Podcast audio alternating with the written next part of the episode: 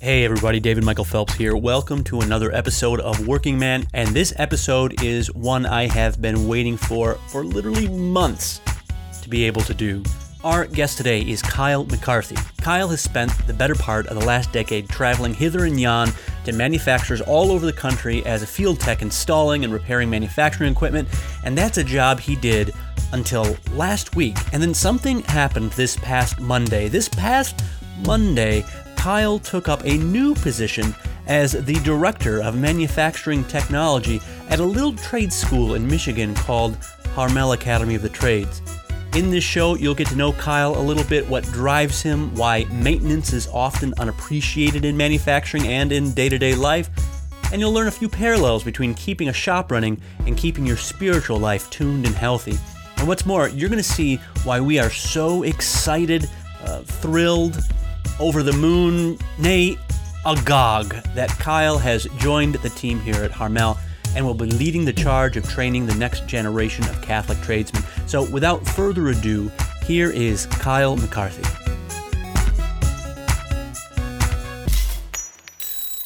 Yeah, I'm 28 years old.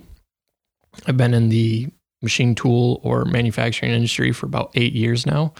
You know, started uh, started off as a cleaner in a tool and die shop and worked my way up to maintenance and then worked my way to field service. Um, and then, you know, looking forward to, you know, teaching them how to do it. So now I think a lot of people um, probably don't know. I found that a lot of people, unless they have any recent experience in manufacturing, say, don't understand what manufacturing is like today, right? Um, and I think probably even less people understand what maintenance and field service in that sort of world looks like and means. So when you said you have all this experience in machine maintenance and field service, I think a lot of people don't know what that means. Well, explain it. So, uh, manufacturing, I mean, definitely people have watched that uh, show, How It's Made, um, which is a great show. Recommend it. Um, but it kind of does catch, you know, some of the older stuff. Um, but you know, maintenance really means it depends on the shop. I found in field service, you go in and go, hey, you want I want the maintenance guy. You know, you got to talk to him. Well, it's just a janitor that cleans the bathrooms, but he's considered maintenance. Um, so maintenance can be a wide term in a in manufacturing, but basically, you're there to keep the machines running. Most shops, I'll say, do a good job of preventative maintenance. Some shops the maintenance guy is a fireman, for lack of a better term, go around and oh, that machine's down. Got to go fix that one. Oh, the next fire happened. Next machine's down. You know, so um, but we. Uh, I was in maintenance at a tool and die shop for four years, and that's basically how we ran. We were trying to get it to a better preventative maintenance, but we were kind of firefighters. You know, we would come in, have a plan, go, all right, this is our plan for the day. And then 20 minutes after that plan was made, it was completely dismantled, and we were doing what we had to do to keep the keep the machines running. So, um, which is anything from you know we even even maintenance and the tool and die. We were we you know worked on the bathrooms and we worked on the facility as well. We were doing we do all the things to keep that shop running. You know, which some places they hire out a lot of that stuff. You know, HVAC is you know heating and cooling. That's a separate company um, plumbing. You know, we did hire quite a bit of it out too, but we did also the initial like, hey, we got to go get this running. Okay, we got it running. Here, let's hire it out now. So, um, but yeah, then field service came along, and it was a change for me because you're only concerned with what they've told you to come in and work with. Uh, for the most part, some customers go, "Hey, I have you here. I want you to fix everything," and you say, "No, no, no, no, can't happen." But uh, but for the most part, you know, the customer calls in, goes, "Hey, we need a guy out here." And you say, "Okay," and then they send you out there, and you start looking at just the one problem that they have given you. In in contrast to maintenance, in-house maintenance, you can be looking at that one issue, but you know that there's 37 more issues lurking around the corner. You know, it's it's just you have this feel of like, ooh, what's going to happen next?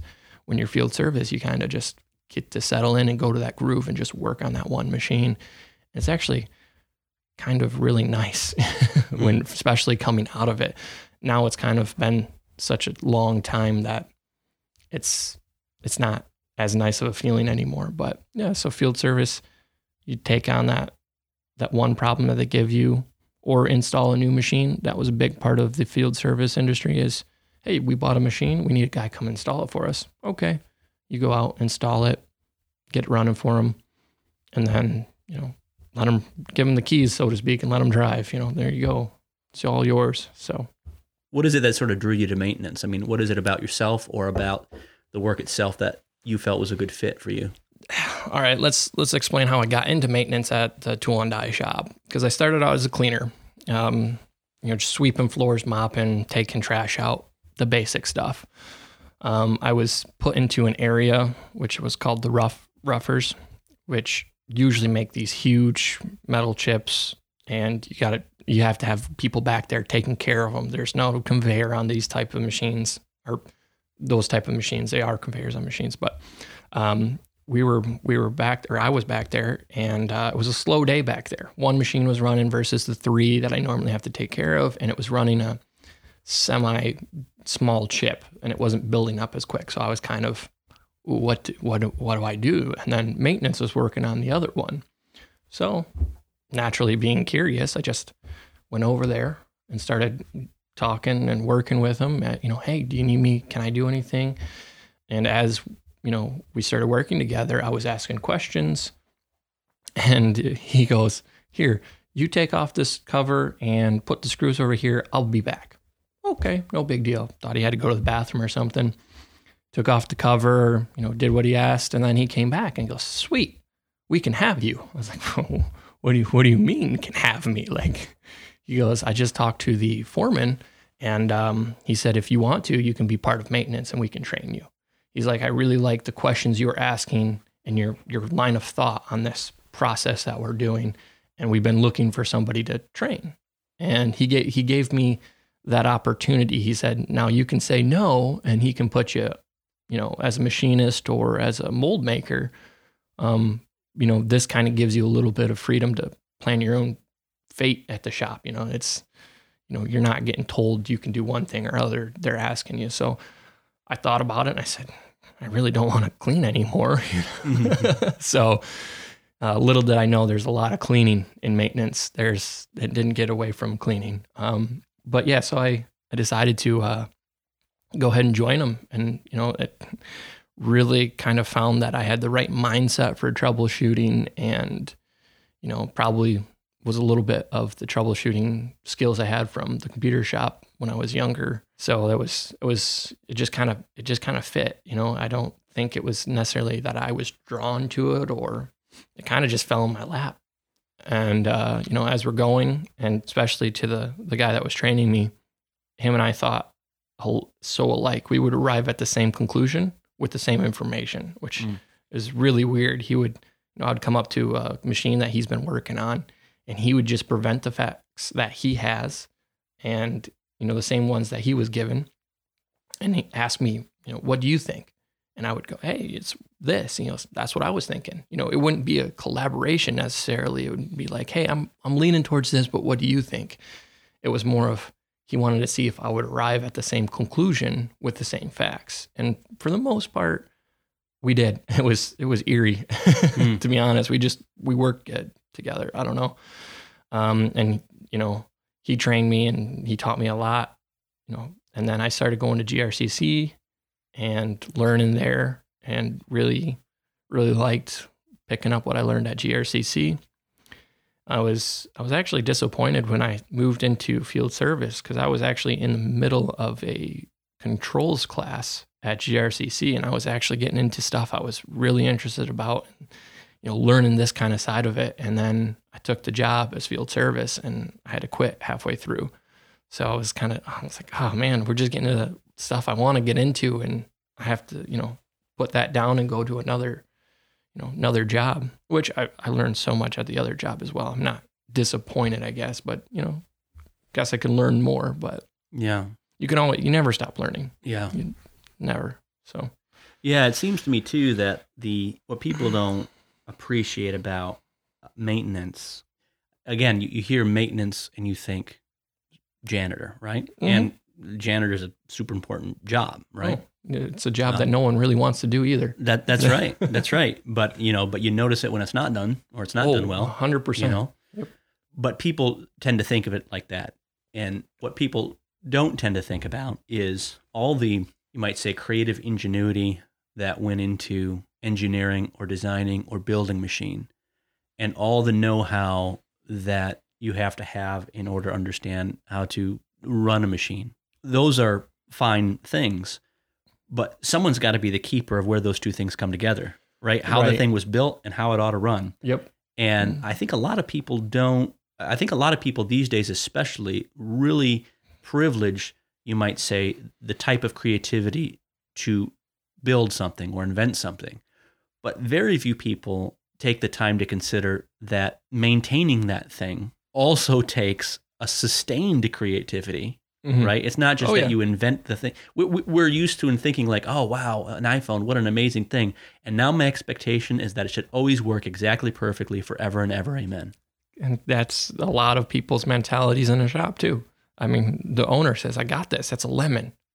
Well, you didn't. You didn't grease it for ten years. You know, it's like, of course the thing's gonna fall apart. You guys didn't take care of it. Yeah, it's. I, I I agree with that statement a lot. Yeah, it's it's funny how many people are like, "Oh, you mean we have to do things to it after we get it?" You know, and I always bring it back to automotive because a lot of people can relate to that. Um, because a lot of people have cars or at least have been in a car. Yeah. And um, I I really doubt a lot of people have seen CNC machines. Um, I know I didn't until I walked into that building that day and was like, "Whoa, what are these things?" But heck, a lot of people don't even know what tool and die is. You know, I, I remember telling that to somebody, and they said, "Is that a hardware shop? Like, do you work at a Mhm. hardware store?" I'm like, "No, I don't. I don't work at Ace Hardware. No, No, it's this- a gaming shop. You know, dice, right? I mean, yeah. right um so yeah a lot of a lot of people don't understand it so you got to bring it back to something they can understand and you know you tell them hey you drive your car right tells you to get your oil changed every 3000 which most people don't but you know you go get your oil changed for the most part pretty regularly or you're gonna wreck your car. Why won't you do it with your machine? You know if it says hey every so often change this oil in this part most people go nah that's fine. Like if you did that with a car you're not going to get anywhere. So um, but yeah, you got to bring it back to things that they understand, and then also a lot of people just don't do maintenance. I don't know why. that's and that's why we were firefighters, so to speak, at the tool and die shop. Is we they got away from preventative maintenance, and that's why we couldn't do anything. You know, we would try to do it, but breakdowns would happen and prevent us from doing what we. You know, it was hard to get back behind. You know, we were behind the eight ball, so to speak, and it was hard to get back to it. You know, it's you know, you, you're always playing catch up. You can never get in front of it to stop it, or you know, and every time we did, it always bit us, so to speak, because a machine would break at the same time, and then now we have two down, and the foreman, ooh, hey, I gotta have these around. You know, we need we need throughput. So, what I get, you know, I get that because money, we got to make money too, you know, or the shop has to make money, and that's the one thing about maintenance, why it's kind of always got a negative flavor to it, I guess, from a management standpoint. They look at maintenance, they go, ooh, maintenance is spending a lot of money, but they're not making us any money. Because there's no metric to really measure how much money, you know, we're making or, you know, with the machines running. There's no like, you know, correlation, which kind of puts us in a negative light, like we're expensive and they don't see why we're so expensive or how much good has come from that. It's yeah, it's a necessary evil. It's it is expensive. We don't directly make product. We don't make money. But in turn, if we weren't there, you wouldn't make as much money, or you would, you know what I'm saying? It's, or you'd lose a lot of money. yeah, later. you would, yeah. yeah. It's it's it's kind of got a negative feel to it a little bit from some some manage. I'm not trying to. Right. I'm sure right, somebody's going to hear this and go, "Well, I don't think that way," but Right. um, I'm Well, just saying. I think that's that's the thing, right? Is that th- this is one of the things I find so fascinating about it, and I, pe- I think people need to uh, rediscover generally in their own lives, but specifically with uh, manufacturing, is you know the it's here. I'll try out the theory. You tell me whether or not you think there's anything to it. okay. The the theory is that I think a lot of people have a hard time paying attention. We'll say right? Okay. And and they they're they're pursuing the thing they're pursuing. Say on the shop floor, it's your, a certain uh, part you're making or product, whatever Yeah, it is, and, and it's easy to connect that product to profit. You know, because uh, you know I make this, someone pays me that, and it's there. Right. It's easy. I can see This it. margin is the, the profit, right? Right. Yep. um, and it, but it's a little bit like looking at a machine or like uh, like a car. You know, I have that gas pedal and this steering wheel, and I'm going in that location, and those are. I just that's all I want to think about. The Right. reality is, is there's all this stuff under the hood that's got to work, right. Right. in order for that to happen. Tires, brakes, you know, general stuff. And if it works well, then I then great. I, I shouldn't have to think about it. But that doesn't mean there isn't relationships. You might say like invisible relationships. And I think with maintenance, it's like that too. I think some people have a hard time saying, "Wow, this is expensive." Well, yes, but what we're doing is we're opening up the hood of your entire business and saying, "See, all of these things are what's required mm-hmm. for that business to work." Right. And if you're not paying attention, Right. to that, it is going to feel like it's money out the door, but it's not money out the door. That's what it takes to create the thing that gets you the money. You gotta you gotta plan for that. You know, you gotta as you were saying, like they see this part that they're making, they sell it for this, this is their cost to make it. You gotta adjust that cost to make it, to have that breakdown in there, to have maintenance be a part of it. And a lot of people don't consider that. And you know, you gotta bring that, oh, you don't make as much. But now when maintenance happens, you're not saying, ooh, that's an extra cost. It's oh we we planned for this, you know? Yeah. I, I, I liken it a little bit to like people's attitudes towards things like trucking, right? Okay. You know, we're used to having all the things that we want in this world when we want it now, especially, Oh. right? I mean, oh. like I can, I can order this thing and have it on my doorstep tomorrow morning, Yep. but Thanks. we're Amazon. not yeah well yeah but but thanks thanks to the guys that you know maintain the vehicles that those you know what i'm saying and the guys that drive people Right. just aren't used to thinking that way and there's a sense in which that's fine but there's all this invisible there's all these invisible inputs and i'll say all these invisible types of genius that actually drive the thing that's happening that we're just not Mhm. used to paying attention to Oh yeah, I, I understand. We hit, you know, add to cart, ship, and it's there the next day. But we don't think of how that package actually went from the warehouse to the front step. We just we know the action that we took and the reaction that happened directly. You know, the package showed up on the step. Cool. I got what I paid money. They did what I wanted them to do.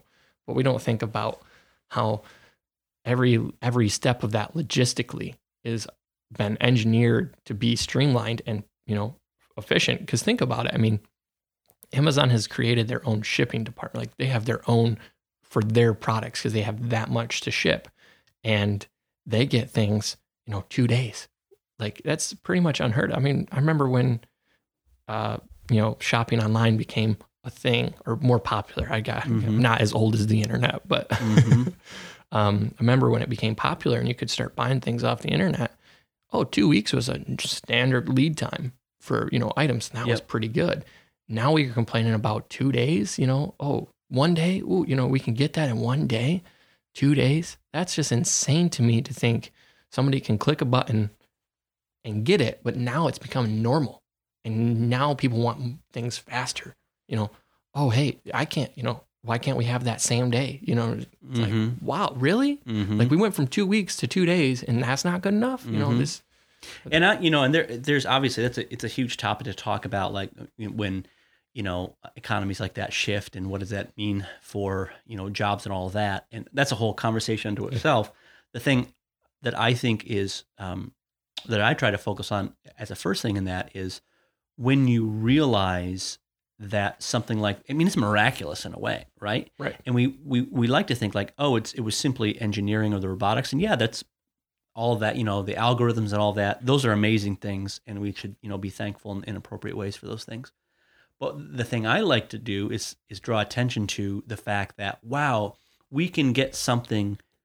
Uh, we we can, for example, have something shipped so fast uh, that ought to create a sense of wonder in you and ought to make you think about like, wow, who are all the people involved in order for me to have that magical thing happen? How many wow, hands did it have to go through to Mhm. get to your front step? Yeah, Yeah. It's, it's pretty impressive. Yeah. I mean, it, it's it, it- anyway. So all that is to say that I think you know, I tend to think when it comes to even things like machine maintenance, I think people would do well that wherever they are right now, there's a whole host of products and a whole host of ingenuity had to happen to get it to them. And a whole host of machines had to be designed in order to create all the component parts for that thing. And those machines had to be built and those machines had to be maintained. Right. And pe- people don't, people aren't used to looking at like a pen in my hand, right? How many steps did it take to make that pen, right? How Yeah. many steps and how many types of, how many particular geniuses had to be involved in Right. making sure that everything worked in order to get that to me? Right. No, it's it's um one thing that definitely I got a little bit more exposure when I was field service going into all these different places. And it would be weird to go into a place and they say, "Hey, we make uh, whatever," but then I'll go to a place later on and they go, "Hey, they're one of our customers. Um, you know, we do this for them."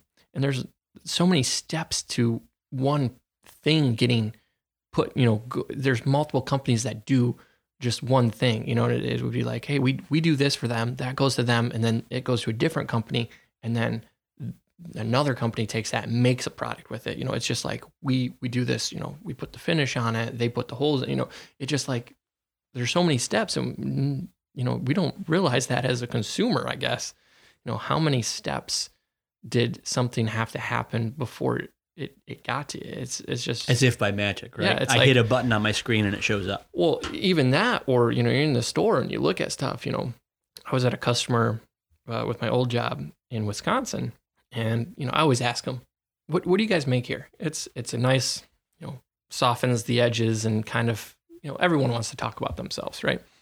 And uh, so they were telling me, and they're like, "Oh, we make um, we make the stuff to make ice cream containers."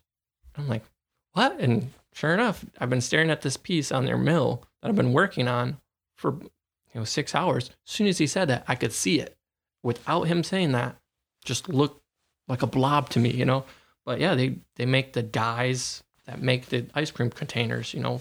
That that you know, I'm like, wow, you know, it's Someone's got to make it. You're right. You don't think about it. And then they also made um, machines that made paper cups and paper straws. Like, wow, I didn't realize that's how it was done. You know, there's there's a lot in the background. You know, it's just yeah, it's crazy. Like you, everything that is out there is manufactured at some point, Yeah. and you just you don't think about the things. You know, you think about okay, vehicles. Everyone talks about like Ford and GM and oh, they got plants all over and we make parts for them. Yeah, but there's other things besides that that get manufactured. You know, people make parts for and then assemble somewhere else. So uh, the manufacturing is just a crazy interconnected world. Mm-hmm. mm-hmm. So my kids and I have been watching this show on on Amazon, um, and it's a this this BBC show about uh, 19th century farming. Now hold on, it gets better. Hold on. oh, I'm And, holding. uh, but it's actually a really fascinating show because uh, it's this uh, farm in England that um, these I don't know academics of some sort or the other who study Victorian age agriculture. What they decided they were going to do was they were going to spend a year living on this farm and working it with only the technology that the Victorians would have had. okay. And what's really interesting about it is, um, as I've come to learn, that the Victorian age was this age of, of huge advancements in agriculture because of the Industrial Revolution, and you can Okay. manufacture new things and invent new things. And, and so the show is as much about the, you might say, the manufacture of equipment to solve problems as it is about farming. And so it features all of these, you know, oh, this was a machine that was invented in 1860, and look what it's able to do. And what's interesting about the show is it's easier to see that there was some farmer somewhere that said to themselves, you know what, if we were to do this with this tool that I had and made it do, if we could do this, Mhm. then it would yield this amount of output and it, may, it would make it easier for me to, you know, I'm not going to have as much backbreaking work in the field or whatever, right? So it's a, it's a fascinating show. But one of the things I, I like about it is that we tend to be so distant from the way problems get solved through manufacturing, right? That Right. It's hard for us to imagine, you know, with a straw or whatever like that. If you said to someone, "Hey, if you had to make a straw from scratch, Right. what would you do?" I think most people would be like, "I don't, I wouldn't even know where to begin." But someone had to begin, and someone Right. had to build the dies, and someone had to build the machines, and Right. and I think I, I I just I don't think enough time is spent on the appreciating how wonderful that is. no and and the advancements that manufacturing does bring also has its benefits in other areas you know as farther you know people push the limits of machinery and stuff and they make robotics and stuff you know it's also carried over into like the medical field and stuff you know. Mm. oh you can do a surgery with a robot now because it's so precise and it's so you know and it's less invasive now you know. You can get into smaller areas and don't cut people open as much you know. That technology had to start somewhere. Oh Mm. it probably started you know manufacturing whether whether it was a direct you know uh, result of it or is it hey this this is manufacturing stuff. Hey let's use this. Let's refine this and make what we need for you know the medical field or whatever. So i mean advancements in, in technology are just awesome in general for everybody. You know Mhm. no one really and that's and that's the interesting thing. Looking how far technology has come from even when i was a kid to now it, it- like kids nowadays can appreciate it you know cell phones right? Cell phones weren't popular when i was younger and they became popular. You had a flip phone you know who that's nice and then Mhm. now it's like oh you need the smartphone with you know does all this stuff. Kid, you know younger kids these days don't appreciate that. They just go oh yeah it's my phone. It's part of my life. You know Mhm. i know how to use it really well. I don't understand how it works though. You know Mhm. it, and i think somebody in the maintenance field has to take that and say how does it work? You know has to has that, almost an engineering mindset. Yeah. um, i don't and, and actually look at stuff and say that that's awesome how they did that. Who would have thought to use you know this kind of signal and flip it like that and you know use it for cell phones for communication so everyone can have one in their pocket instead of having a landline and stuff you know?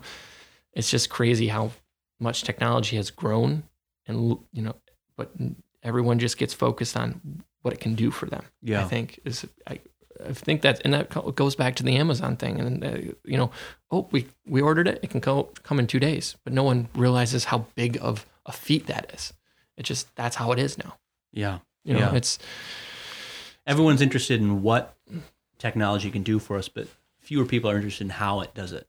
Yeah exactly. And that's and that's the the people we're looking for is the people that say how or why does it do this? Well, tell me about that a little bit then. What what do you think makes for, you know, a great, you know, if you're looking to bring people into, you know, maintenance and manufacturing, what what qualities are you looking for?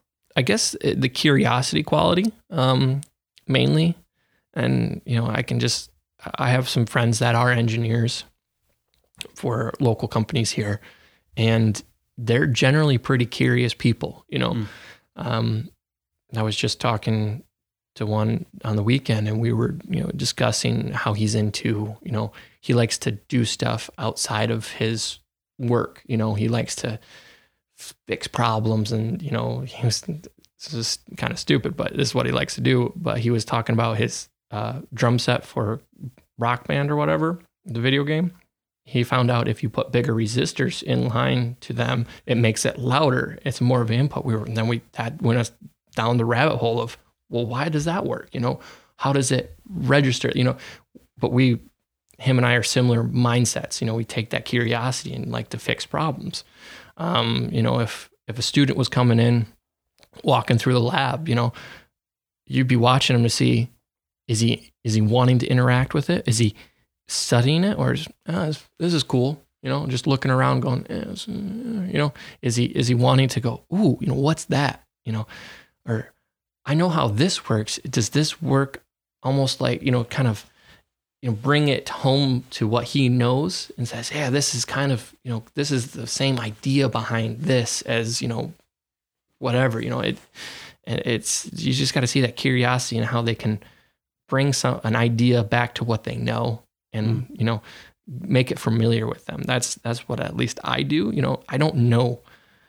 There's there's a lot to manufacturing that i don't know. I have you know eight years experience and i'm gonna i'm not gonna lie there's way more for me to learn.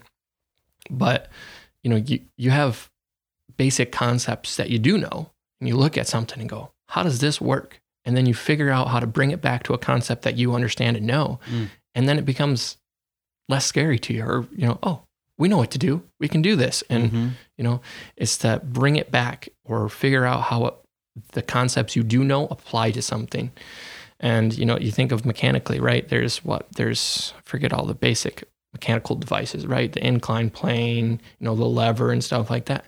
Those concepts are exactly how mechanical works, just applied together or in Mhm. different fashions.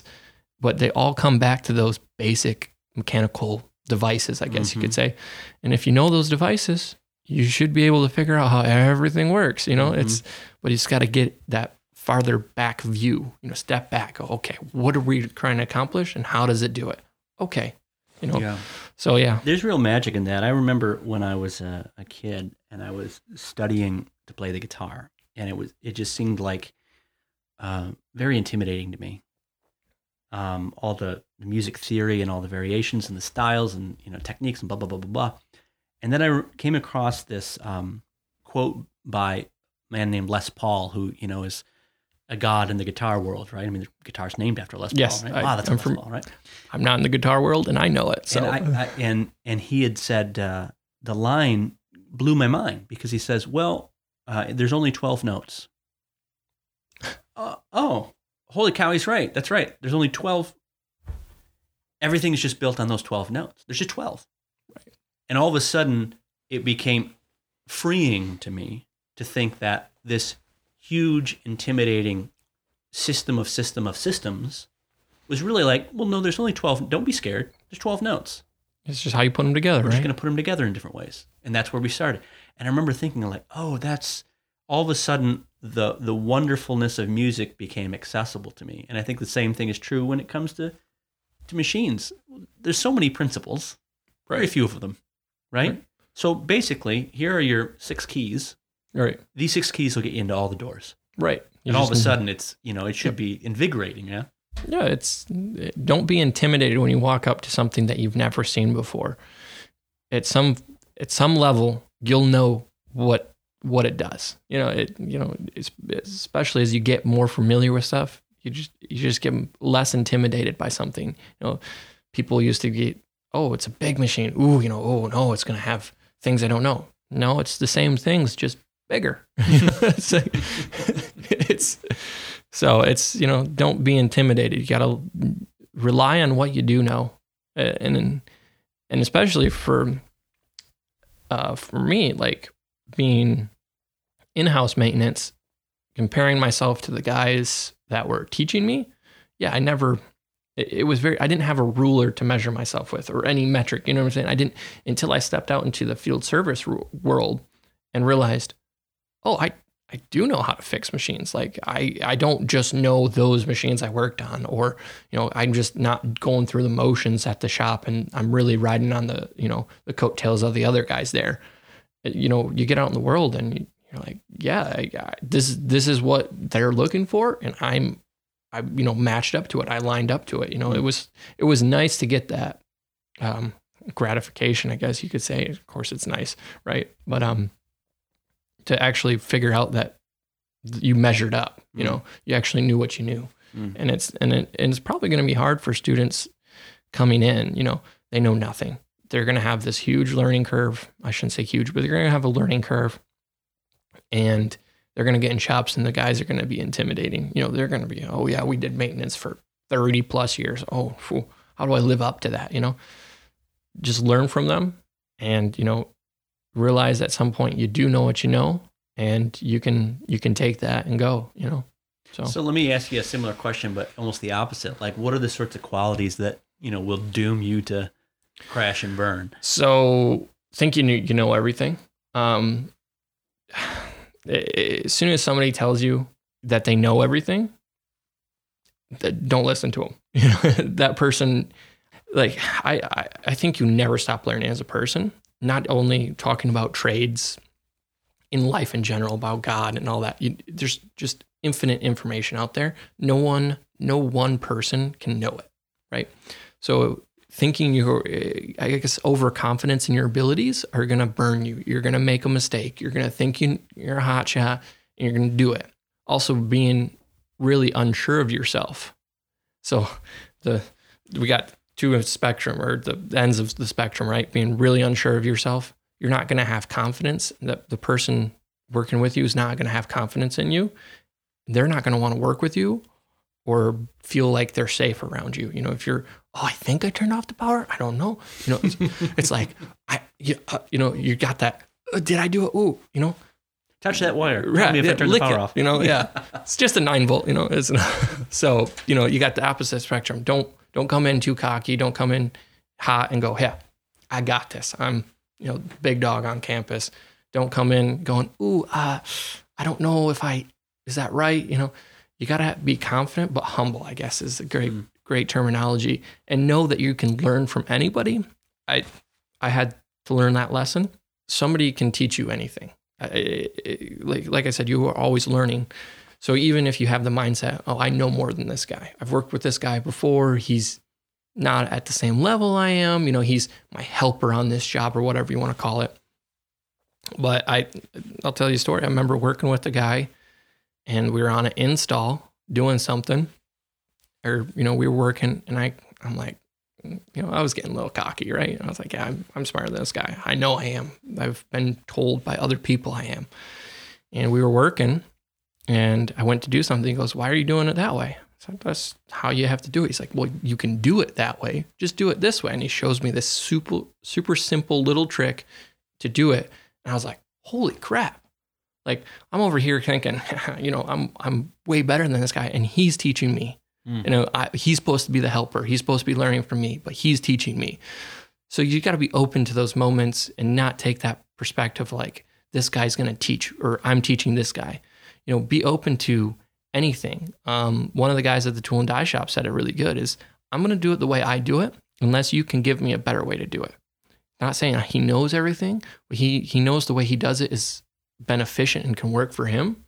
But if you can show him a more efficient way, he's all about that. He's Hmm. not closed minded to it, but he's going to do it the way he knows how to do it until shown a better way. Mhm. And that's this kind of what you got to look at. You know, you got the tools and you can do it the way you know how to do it until somebody, whether it's it is the janitor, you know, whether somebody else shows you a better way to do it.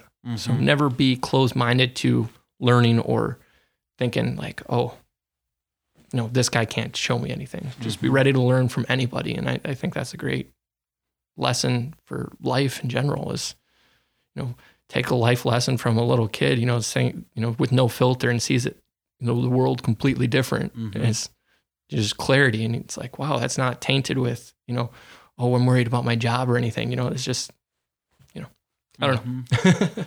So here you are. You're at Harmel now. Yep. Talk us a little bit about your own thought process and and moving from being in the field to sort of training the next generation of guys that would do what you've spent so much time doing. yeah so like i said i, I got out there and I, I was measured and i knew that i could do this stuff. And i and i know that there's a huge need for maintenance or field service. Um, it's the trades are kind of dying and hopefully this harmel will bring it back um, so i know i know the stuff and i'm you know know there's a need. And i'm also looking forward to challenging myself but also learning. And i'm i'm i'm going into this experience saying not what i can teach the guys is what i can learn from the guys. You know Mm. I, i'm looking to grow you know spiritually. Um you know it there's been a little bit of stagnant there you know and you get complacent. And i know that and unfortunately i don't do anything about it but this is my move to kind of help Mhm. me come back there um, and then also just you know see different perspectives and learn from the guys. I'm, I'm really excited to you know see what i can do in, in a different realm. You know this is yeah the machine and and it's and it's going to be weird for me because it's not going to be like instant gratification. And that's one thing that draws you to the machine you know repair is hey this is broken i fixed it. You know it's really cut and dry whether you did it you know? Um, something like this we're teaching you know you won't know right away you know it oh, it could be like three years down the road after the guy had finished graduated and you know he comes back and says hey thanks for teaching me. I've made a career. I'm now head of maintenance. You know the guy retired. They gave it to me because you know I, I was doing so well. You know you, that's what i'm hoping right? But that that gratification won't happen. There's a huge separation from knowing that you've accomplished something from the time you've done it so it's going to be a little bit different, but that's what I'm kind of hoping is I can learn a lot from these guys and they can take away some good information and move forward and make careers out of it. So, Yeah. You talk about sort of like the spiritual development. One of the things I find um, uh, very interesting, hopeful, you know, God willing, providential, even um, about machine and systems tech being the first program for Harmel is because, like we are talking about earlier, when you think about something like maintenance, a lot of people don't like paying attention to it, don't pay attention to it, think there's something, you know, less exciting or wonderful about it. Uh, they so they just overlook it, and you know, it's it's. I think it's very it's very similar in the spiritual life because what we what we like to believe the spiritual life is are these you know the the big wins, right? So Right. We in the same way that we like to think about the economy or uh, or inventing or uh, technological advances. We'd like to think about Silicon Valley, Right. right. or the guys in the labs, and you don't think about the maintenance or the truckers or anything like that, which is actually, in a sense, more critical. In the same way, in the spiritual life, we like to think about like you know the clear moments of consolation, the clear wins, the big pivotal things. We don't like to think about like the maintenance. You know what I mean? When in fact, like there's a sense in which the game's won or lost, if you can speak that way. The game's won or lost in the maintenance, right? Right. and whether or not you know uh, th- there's a certain predict there's a preventative maintenance in the spiritual life too right That's fair. and and I, I think you know and then there's also like putting out fires Right. as Yeah. well and sometimes you know oh man i really wish and then 2020 is a, a great experience of this right oh man i really wish i would have gotten into this habit or that habit um and now we better be learning the lesson. Oh my goodness i didn't you know i didn't i didn't change the oil in my spiritual life you know Right, right. and now i'm paying the price for it. I think that there's a sort of a natural coupling to some of the things that well frankly we all need to learn but hopefully our students will learn well. I think there's a natural coupling between the notion not only of the requirements of maintenance but the wonder of maintenance and how that applies spiritually as well. Obviously we're more than machines but there's an analogy to be drawn here that yeah it's great to it's great to hang out on the big wins in the spiritual life. Those are the things you, you kind of wish you had or liked it, but those only come as the result of Hard work and the maintenance that Yeah. got you there right? Yep. so i'm really excited about that too. That's that's a really good parallel I, and way to root it, especially for the students. You know, if they're learning this stuff, if you can root spirit out, spirit, spirituality yeah, that- the word I can't say, no big deal. Um, we can root that. Um, then you know, maybe it can drive it home, and and then they won't have that stagnant point in there, or they're get, get complacent. You know, they'll they'll Yeah. realize the value of doing it daily and, and and living it, so to speak, instead of just going, we got the win. You know what I'm saying? It's, Yeah. It's like it's like looking at the game recap versus actually playing the game yeah you know, there's a lot of, you know, times that, oh, that play didn't go anywhere. That didn't happen, you know. Oh, but in the recap, you get all the highlights, right? You Yeah. go, oh, we got the touchdown and oh, we won, you know, but it was close, you know. Yeah, it's it's more of you got life is playing the game and it's all the the good and bad, you know. They score one, we score one, but in the end, the scoreboard better be in our favor. And, you know, but we're we're not always going to see the recaps. yeah So, No, that's exactly right. There's, I, I think people have gotten out of the habit of finding not just the value, but the wonder in that, in the everyday little things. That's really, that's where the game's won or lost, right? Right, right. As as you say, it's it's almost like going to the gym, right? You say you're going to go to the gym tomorrow, right? Well, you never do it today. Same thing with spiritual life. I, I, don't- I don't I don't really have to pray tonight. Like, yeah, I'll just I'm just really tired. Work was crazy, but oh, I'll just do it tomorrow. Mm-hmm. mm-hmm. It's it's like oh okay, you lose one battle like that, you start losing more, you start losing more, and then you realize you haven't done it or whatever. You know, yep. you, you haven't done it for so and that's and that's really what happened to me is you know growing up or you know after I got out on my own I was like ah, I don't I don't have to go to church today like ah, is you know I got something to do with my friends you know next thing you know you, you skip church for two months and you're like that's not good. You know? right, right. You got to get, but you got to get that perspective to get you back and realize, oh, that's no, we need to start going again. I'm not advocating don't go to church. Let's, Right, let's, right, let's, let's throw that back out there. But you know, it, I, I see how it can happen, and hopefully, rooting it, like I said, will help them.